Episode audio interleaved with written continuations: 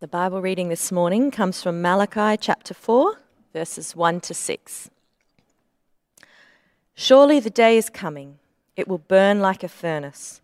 All the arrogant and every evildoer will be stubble, and the day that is coming will set them on fire, says the Lord Almighty. Not a root or a branch will be left to them. But for you who revere my name, the Sun of Righteousness will rise with healing in its rays, and you will go out and frolic like well fed calves. Then you will trample on the wicked. They will be ashes under the soles of your feet on the day when I act, says the Lord Almighty. Remember the law of my servant Moses, the decrees and laws I gave him at Horeb for all of Israel. See, I will send the prophet Elijah to you before that great and dreadful day of the Lord comes. He will turn the hearts of the parents to their children, and the hearts of the children to their parents, or else I will come and strike the land with total destruction. Friends, we do come to the last talk in the Malachi series, and it's, uh, it's a tough passage as well. It's a call to be ready for the day, which is the day of judgment uh, when Christ returns.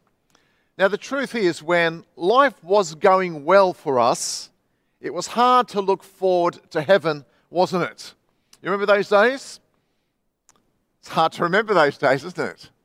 But you see, the days when you could uh, work and play more than five kilometers away from your home, when you could walk for longer than an hour and not get in trouble, when you could go on energizing holidays, the Gold Coast, the Barrier Reef, Bali, Fiji, Europe, the USA. You could go and eat out and sit and eat out rather than eating on the run. You could go to the football. You could have friends over. You could get married even. Wow, imagine that. You can throw an engagement party or a 60th. No QR codes and no face masks. Well, friends, when things are going well, we often live as as if there is nothing better than this, don't we? You see, living in Australia and in Sydney, we think Sydney is a good enough heaven for most people. Well, it used to be before COVID 19. Now we're not quite so sure. But, friends, for those who know oppression, injustice, and hardship, the promise of a better future is met with eager anticipation. See, life has to be better than life with the Taliban in Afghanistan. Life has to be better than having your girls kidnapped in Nigeria. Life has to be better than being trafficked in Asia. Life has to be better than being exploited in a factory in Bangladesh. When you know oppression and injustice, you look forward to something better. As we've seen, that was Malachi's experience. You see, Malachi longed for the day of prosperity, which the prophets had claimed. And this eager expectation of that day is evident in the powerful imagery of the last chapter of Malachi.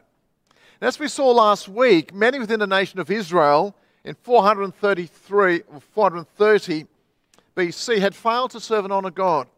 We saw verses 13 to 15 They've, you have said harsh things against me, says the Lord. Yet you ask, What have we said against you? You have said it is futile to serve God. What did we gain by carrying out his requirements and going about like mourners before the Lord Almighty? But now we call the arrogant blessed. Certainly the evildoers prosper, and even those who challenge God escape. In other words, it's no use following God. It hasn't got us anything. We might as well go out and live like the pagans, the evildoers. God, where are you in the midst of all of this? We suffer like everyone else. There's no difference between serving God or not. And yet, Malachi then declares that the difference will be clearly shown on Judgment Day. It may not look different now, but it will be shown to be true on Judgment Day. But what was also fascinating last week in that last section of chapter 3, that as Malachi preaches, we see a group of people who are faithful to God. They are not all questioning God. They are not, not all lamenting. They are not all raising their fist at God. There is a group within Israel who trust in God. Then those who feared the Lord talked with each other, and the Lord listened and heard. A scroll of remembrance was written in his presence concerning those who feared the Lord and honored his name. They will be mine, says the Lord Almighty. In the day when I make up my treasured possession, I will spare them, just as in compassion a man spares his son who serves him. And you will again see the distinction between the righteous and the wicked, between those who serve God and those who do not. There will come a day when it will be very clear those who love God and those who have rejected God. See, the final judgment is coming, verses 1 to 3. And in his final section of the prophecy of Malachi, he speaks of the day of the Lord. Verse 1, verse 3, verse 5. And remember, the biblical view of history is not cyclical, it is linear. The world is heading in a certain direction. It has a definite beginning with God's creation of the universe, and it is building to a final climax. In the present world, as we see all around us, it's on our news, it's, you can't miss it. There is much sin, there is much unfairness, there is much inequality. But the terminus of history is the great day of judgment, which the scales of justice will ultimately be balanced. God is waiting. Man is allowed to do his worst. But the day of the Lord is coming, and Malachi tells us to view everything in the light of that coming day. View everything in the light of that coming day of judgment. For it is on that day when Christ returns, the dead will be raised, heaven and earth as we know them will pass away, making way for the new heaven and new earth and God's final judgment will be executed. Evildoers will not get away with their sin. Whether in Afghanistan or Australia or Nigeria or United States, evildoers will not get away with their sin. Judgment is coming. And there will be eternal punishment for those who reject God. Verse 1 Surely the day is coming, it will burn like a furnace all the arrogant and every evildoer will be stubble, and that day that is coming will set them on fire, says the Lord Almighty. Not a root or a branch will be left to them. It's going to be a terrible day for those who reject God and his rightful place as Lord and Master. We often speak of heaven, we don't often speak of hell and judgment, but today Malachi takes us to hell and judgment. The images of a terrible judgment where people reap what they deserve for their arrogant independence of God and their evil behavior. You see, evildoers will no longer get away with their sin.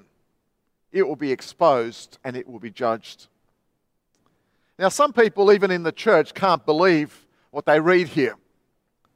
And they're happy to say, though, well, in the end, everyone will be saved. In the end, God is a God of love. We just ignore the judgment and the wrath section or the justice section. We just take a God of love. In the end, oh, we'll all be okay. Go to a funeral, non Christians, oh, we're all going to be okay in the end. That's not God's word. Let me take you to John chapter 3. For God so loved the world that he gave his one and only Son, that whoever believes in him shall not perish, but have eternal life. For God did not send his Son into the world to condemn the world, but to save the world through him. Whoever believes in him is not condemned. But listen, whoever does not believe stands condemned already because he has not believed in the name of God's one and only Son. You see, in John 3:36 we read, Whoever believes in the Son has eternal life. It's a present possession. But whoever rejects the Son, wants nothing to do with the Son, Jesus, will not see life, for God's wrath remains on him. See, sin is serious. God is merciful through his death, the death of Christ on the cross. People are already under the judgment of God, the Bible says. But in his love, God is offer, offering us forgiveness and new life. We all have a choice to make receive Christ and find eternal life, reject Christ and miss out on eternal life and find eternal death. If you think uh, those words aren't harsh enough, look at these words in 2 Thessalonians verses 8 to 10. He will punish those who do not know God and do not obey the gospel of our Lord Jesus. They will be punished with everlasting destruction and shut out from the presence of the Lord and from the majesty of his power. on the day he comes to be glorified in his holy people and to be marveled at among all those who have believed. This includes you because you believed our testimony to you. There will come a day when some people will be cast out, everlasting destruction, shut out from the presence of the Lord, no longer experiencing the goodness and the grace of God, but now really experiencing the judgment of God rather than grace and mercy. In his book, A Fresh Start, the late John Chapman quotes a a, a piece of writing about what it might be like in hell. Because the Bible talks about being in utter darkness, the sense of you are not with people. You see, heaven is being in communities, being with God's people, with God forever, and yet hell, as well as the whole idea of suffering, we're talking about fires and so on, that image of suffering is also the image of darkness, of aloneness. And it goes like this quite moving and quite challenging. He had never felt such aloneness before. Where is my wife? He choked. Only that awful echo. Not here, your wife is not here. He tried to piece it all together, but the darkness was too thick. Once in a while, he thought he could see a blurred figure or hear an anguished moan. He remembered the pain, those last moments of terror, but it was nothing compared to the feelings that were creeping into his awareness now. Again he cried, Where is my wife? Your wife is not here. Where are my children? Your children are not here. He started to grope about in the darkness, but all was blindness to him. My God, he howled again. Let me feel the presence of one single human being. My God. Well, he hadn't said those words in such a long time. My God and now they seem so hollow. Terror was welling up in him. He felt like a small child being threatened by deep darkness. No candles anywhere, no love anywhere, no voice anywhere. Where is my wife? He screamed. Your wife is not here. Where are my children? He pleaded. Your children are not here. Then the greatest fear of all came to his mind. He was terrified to ask, but he knew he would have to. His whole body trembled as he pursed his lips and wailed into the nebulous night. Where, oh, where is God?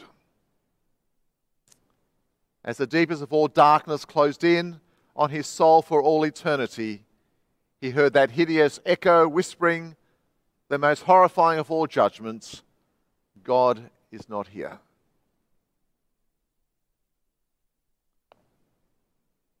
Life and death, heaven and hell are serious issues. So serious that Jesus came and died a cruel death on a cross to make possible our forgiveness, our reconciliation with God, so that we don't end up in hell, but we end up in heaven for all of eternity. Friends, we must do what we can through love and prayer to see people saved from this coming hell. And then there is eternal life for those who serve God, verses 2 and 3. But for you who revere my name, the Sun of Righteousness will rise with healing in its wings, and you will go out and leap like calves released from the stall. Then you will trample down the wicked. There will be ashes under the soles of your feet on the day when I do these things, says the Lord Almighty. So there's another group who trust in Him those who serve God and revere His name honor Him. They look forward to that day when He will return, for it will be a day of release and joy, not judgment, but release and joy. And I love the language here on that day, the righteous God will come as the Sun, picturing the beautiful Sun of righteousness. And no doubt here, Malachi points forward to Christ when he says that, the Sun of righteousness. Because he is the light of the world and the Lord our righteousness. Jeremiah 23, 5 and 6. And uh, Zechariah in Luke 1 picks up this image beautifully for us. This is John the Baptist's father. And you, my child, will be called a prophet of the Most High, for you, you will go on before the Lord to prepare the way for him, to give his people the knowledge of salvation through the forgiveness of their sins. Because of the tender mercy of our God, by which the rising sun will come to us from heaven. That's that same image. The rising sun will come to us from heaven. The one that Malachi has been speaking about. To shine on those living in darkness and in the shadow of death, to guide our feet into the path of peace. Friends, a son of righteousness, Jesus, will come with healing in his wings. No doubt a, a reference to deliverance from destruction. He comes to usher in a new heaven and a new earth, the home of righteousness. 2 Peter 3:13. What a great day that will be. And we will be like delighted calves been set free to relish the day. That's a beautiful picture, isn't it? You'll go out and leap like calves released from the stall. Further on that day, he says, Those who revere God's name will now be the victors rather than the troubled and the downtrodden. Justice will take place. The wicked will no longer afflict the godly. Christians will not be arrested and put to death in Afghanistan any longer. But rather, it will be turned, the tables will be turned, and you will trample down the wicked. There'll be ashes under the soles of your feet. It's a sign that you are victorious with Christ against the enemies of Christ. What a great day that will be. So, therefore, he says in four, verse 46 Get prepared for judgment day, will you? Remember the law of my servant Moses, the decrees and laws I gave him at Horeb for all Israel. See, I will send you the prophet Elijah before that great and dreadful day of the Lord comes. He will turn the hearts of the fathers to their children, and the hearts of the children to their fathers, or else I will come and strike the land with a curse. So Malachi writes to this sinful and rebellious people of God, and he calls them back to the covenant. He calls them back to what Moses taught them on Mount Sinai. On the edge of the promised land, he says, Come back to the law of God. Listen to God. God entered a covenant arrangement with you. Trust Him, obey Him, come back to Him, and I will bless you, he says. He says, The Elijah to come. The reference to the prophet Elijah, well, he's, you know, he was alive many years before this. But he will turn, he's coming back. Turn the hearts of the fathers to their children, the hearts of their children to their fathers, or else I will come and strike the land with a curse. One of the responsibilities uh, of the covenant was for honor your, or was this one, honor your father and mother so that you may live long in the land the Lord is going to give you. So that's one of the Ten Commandments. So it seems to say, as an example, come back, fathers, honor your kids, kids, honor your, uh, your parents, build right relationships. In other words, do what the Word of God asks you to do. But he says, come back to the Word, but secondly, repent. See, I will send you the prophet Elijah before that great and dreadful day of the Lord comes. Before that final day, Elijah's coming. And Jesus' words recorded in the Gospel of Matthew make it clear that this verse is a special reference to the ministry of John the Baptist. For all the prophets and the law prophesied until John. And if you're willing to accept it, he is the Elijah who was to come. So Jesus is saying, no, no, this Elijah that Malachi is talking about, it's John the Baptist. He's the one who prepares the way for the Lord. He preached the law of God. He cried out for justice and purity and sincerity with all his heart. He urged people tirelessly to own up to their sins and failures without trying to shift the blame or pretend they were better than what they really were. He preached a baptism of repentance. But more, he announced the coming of the Lord, his kingdom and his judgment. He called people to repentance because Christ was coming. He wanted people to go back and obey the law that had been given in the Old Testament. And friends, there's a real direct sense in which the ministry of John the Baptist, in preparing the nation for the ministry of Jesus, prepared people for the day of the Lord, the final day. This is because there is a sense in which the last day, the day of judgments, was brought forward and broke into history with the coming of Jesus. You see, in John 3:18 it says, Whoever believes in him is not condemned. But whoever does not believe stands condemned already because he has not believed in the name of God's one and only Son. So when people receive or reject the Lord Jesus, they are passing judgment day verdict upon themselves. Let me say that again. When you receive or reject the Lord Jesus, you are passing judgment day verdict upon yourself. And you have to know Reject, you're okay with Jesus. I mean, accept you're okay with Jesus. Reject him, you're in terrible trouble. Many years ago, when I worked as a high school teacher, I was in a year 10 class, and they often got distracted from doing mathematics. And I knew I was a Christian, and I ran the Christian group on, at the school. And so they would often stop me and ask me a spiritual question. And uh, someone's family member had died, and they were worried about what happens after death. And one of the students said, Sir, will I go to heaven? I'm meant to be teaching maths, right? But uh, uh, I said, We should be doing maths, but listen, I'll try and give you a quick answer because they were interested to know what would happen. I said, I can't judge you, but let me tell you what the Bible says. And I explained the gospel using the bridge to life illustration. God is perfect, we rebel against Him. There's a huge chasm between us and try as hard as we can. We can never get back to God because we always fall short. Selfishness, arrogance, lust, pride.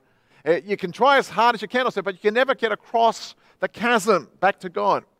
But God so loves you that He sent His own Son who becomes the bridge back to God.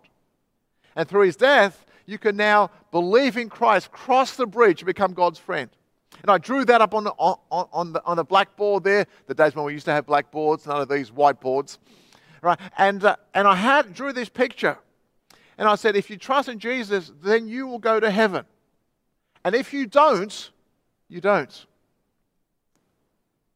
And she said, Well, so, so, will I go to heaven? I said, No, no, no. I am not your judge.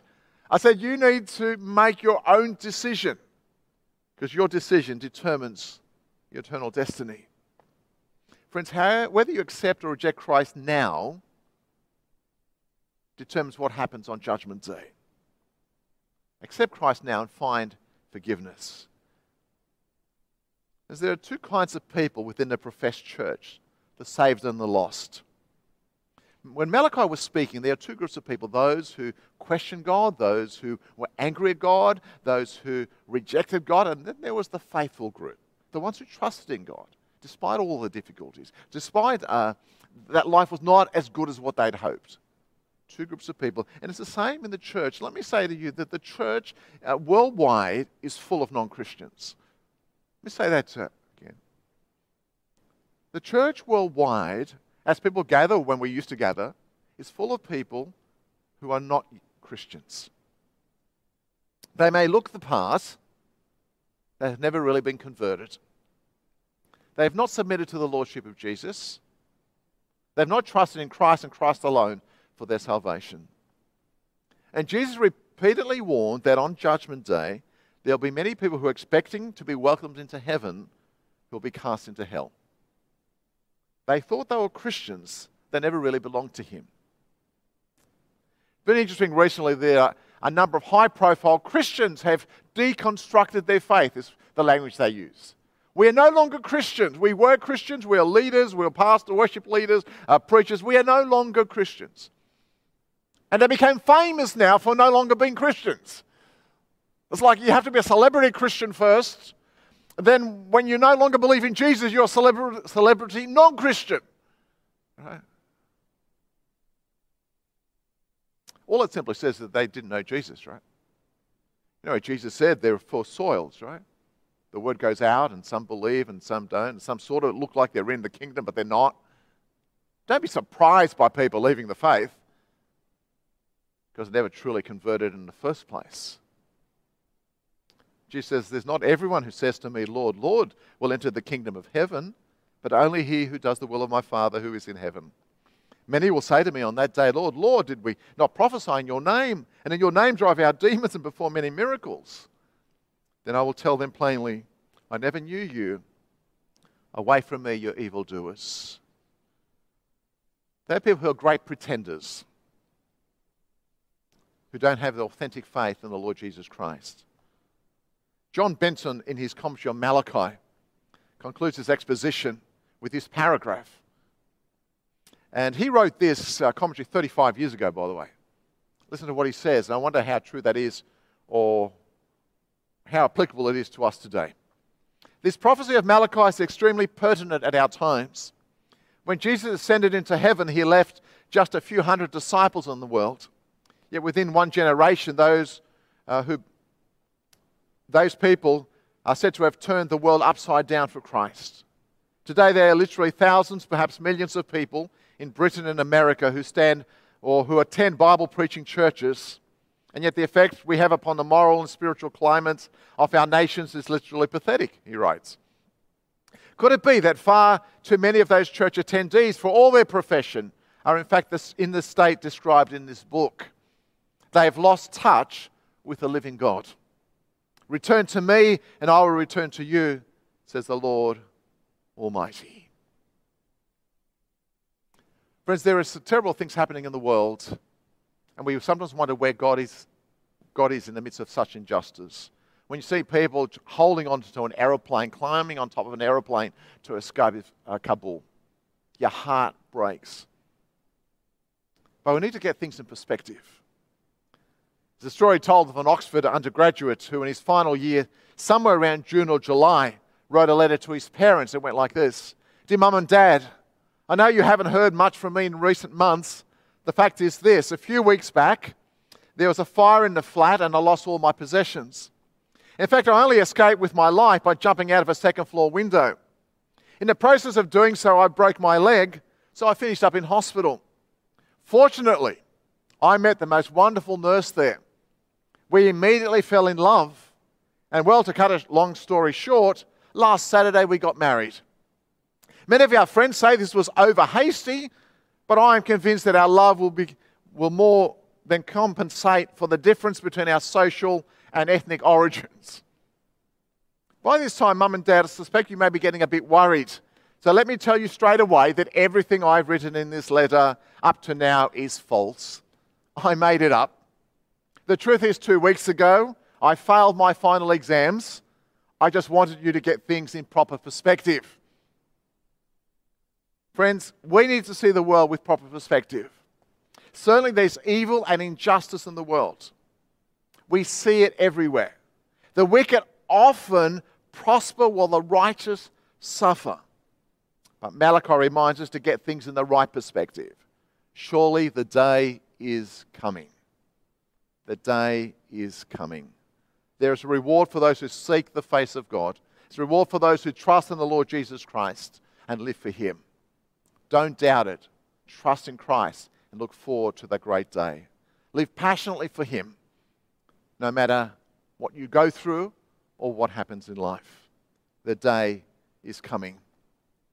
And, friends, our great hope and our great celebration uh, to come, being with God and leaping like calves let free, is because of the work of Jesus, Messiah. Why don't we sing this beautiful song together?